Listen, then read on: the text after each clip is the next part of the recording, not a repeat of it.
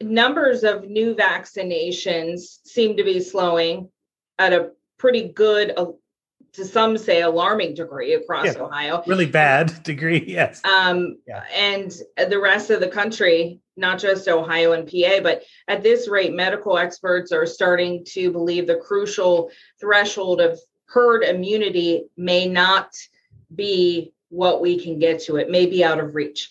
Uh, does that mean that this is a continued crisis, or does it just represent a shift in the way we approach COVID 19 from this point forward? No, it just means herd immunity doesn't happen all by itself.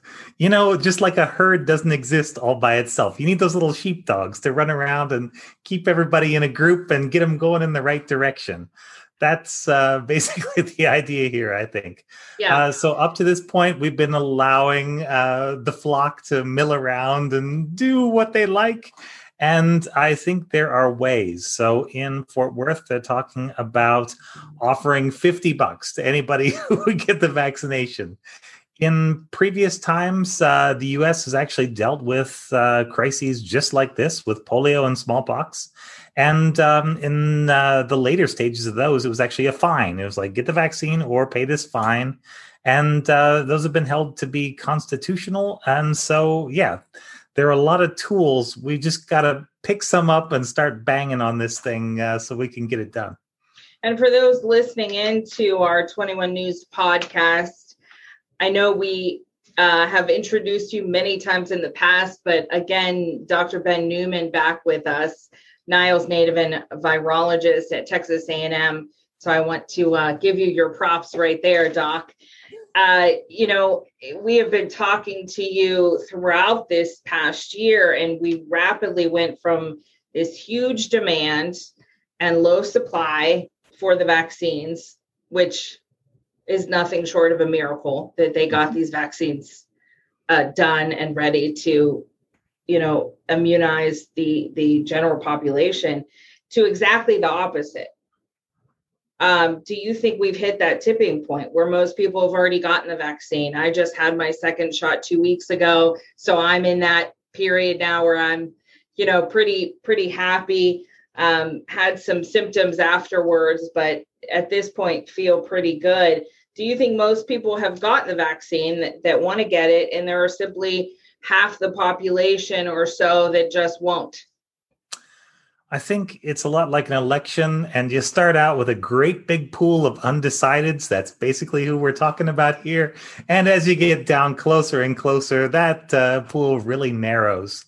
And so I think everybody's got their own, I don't know, everybody's got their own motivations, their own things they're looking for. Mm-hmm.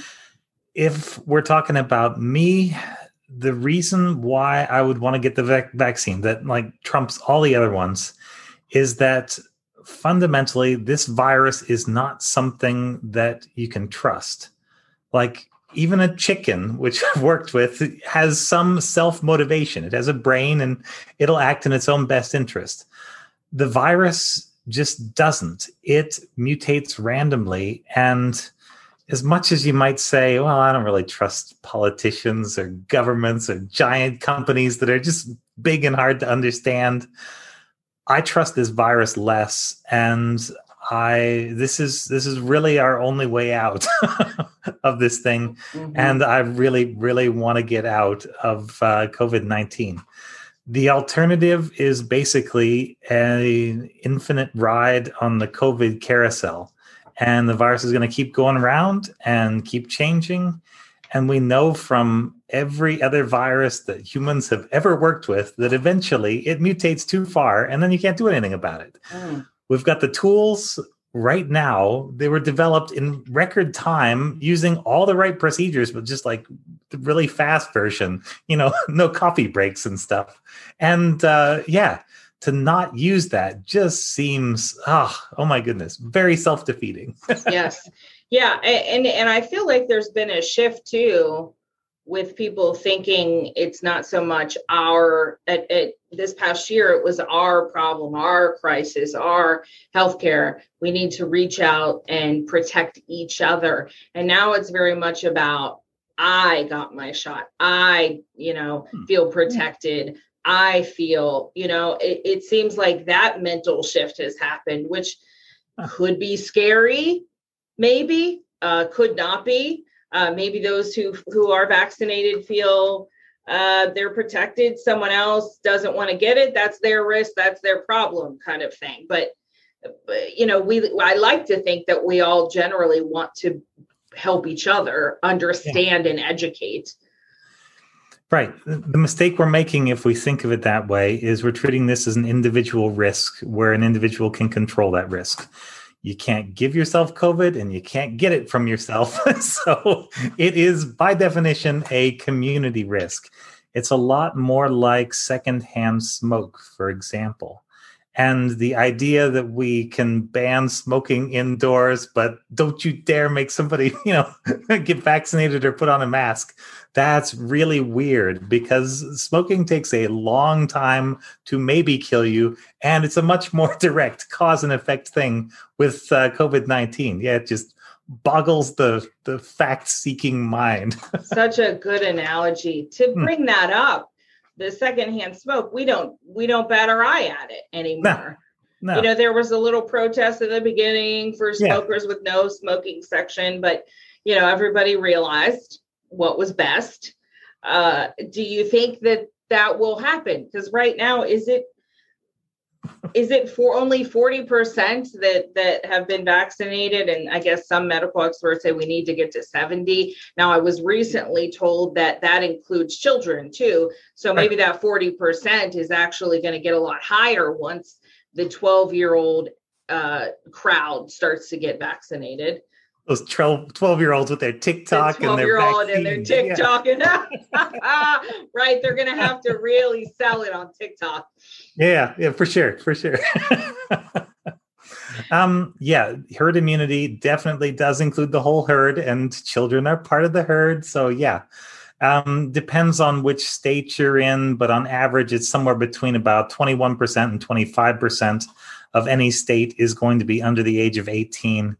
And even in the 16 to 18 year olds, the vaccine uptake is really low because up, I mean, I'm saying because uh, the reason I think it is is that up to this point, oh my goodness, have there been a lot of people banging on about how this virus isn't going to do a thing to the young and they should get there in school and do whatever, you know, wherever, and it'll be fine.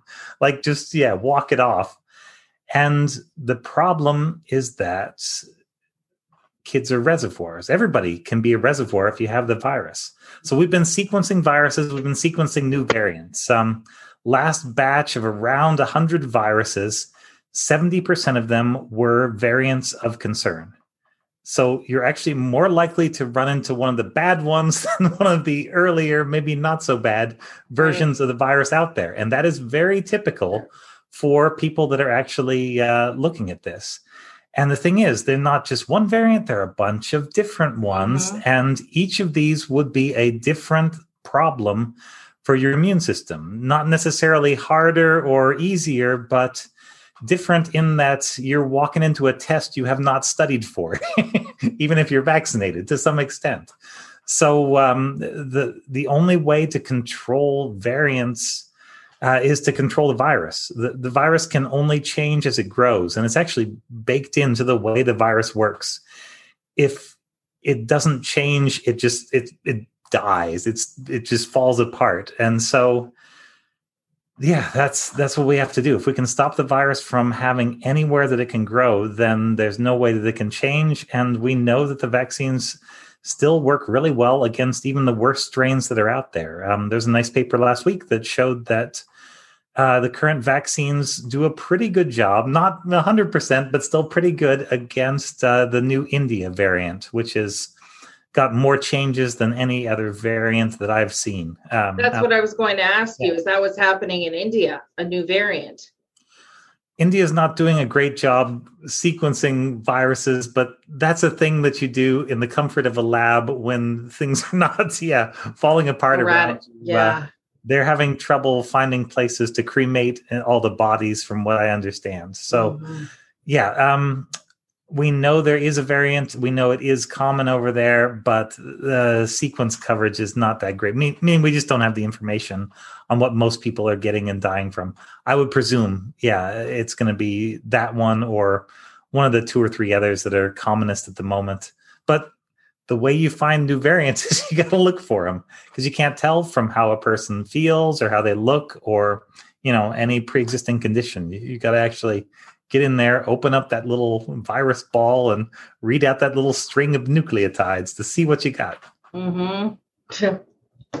well, if current trends continue, what what do you think the long term significance is? Are, are we going to see uh, another huge wave like India is seeing, or like does this get worse, or or does the virus weaken? I mean, we we kind of established that it, it, new variants aren't necessarily going to be weak, but stronger. Um, Probably. Will it will it ever be like the flu? That's yeah, really if, difficult to ask. I'm sure. 10,000 years into the future, maybe, but those are going to be 9,999 terrible years before we get there. And we don't know that we will get there. The virus is unpredictable and its evolution is purely, totally random. Um, so, where's the US just in general right now? We are stuck again. Um, we are stuck at around 49 to 50,000 new cases every day. And that has not really changed in about two months. So we are um, at this plateau and we keep vaccinating people, but it's not going down because we have not got to that threshold, whatever it is, for herd immunity. Now, in contrast, if you look over in Israel, which is the most vaccinated country in the world, I think they are around or just over 60% of people that have two vaccines. And that's like all people, including children. Their numbers just keep dropping down, and it is really wonderful to see. No plateau, no bump back up, just a pure free fall uh, in uh, bad things associated with COVID 19. Beautiful. Yeah. For them. Yeah. Right. And yeah, yeah. Could made the vaccines that they're using. well, oh, oh my. Right. So it yeah. could be us. Right. If we would just, you know, yeah. Take the shot.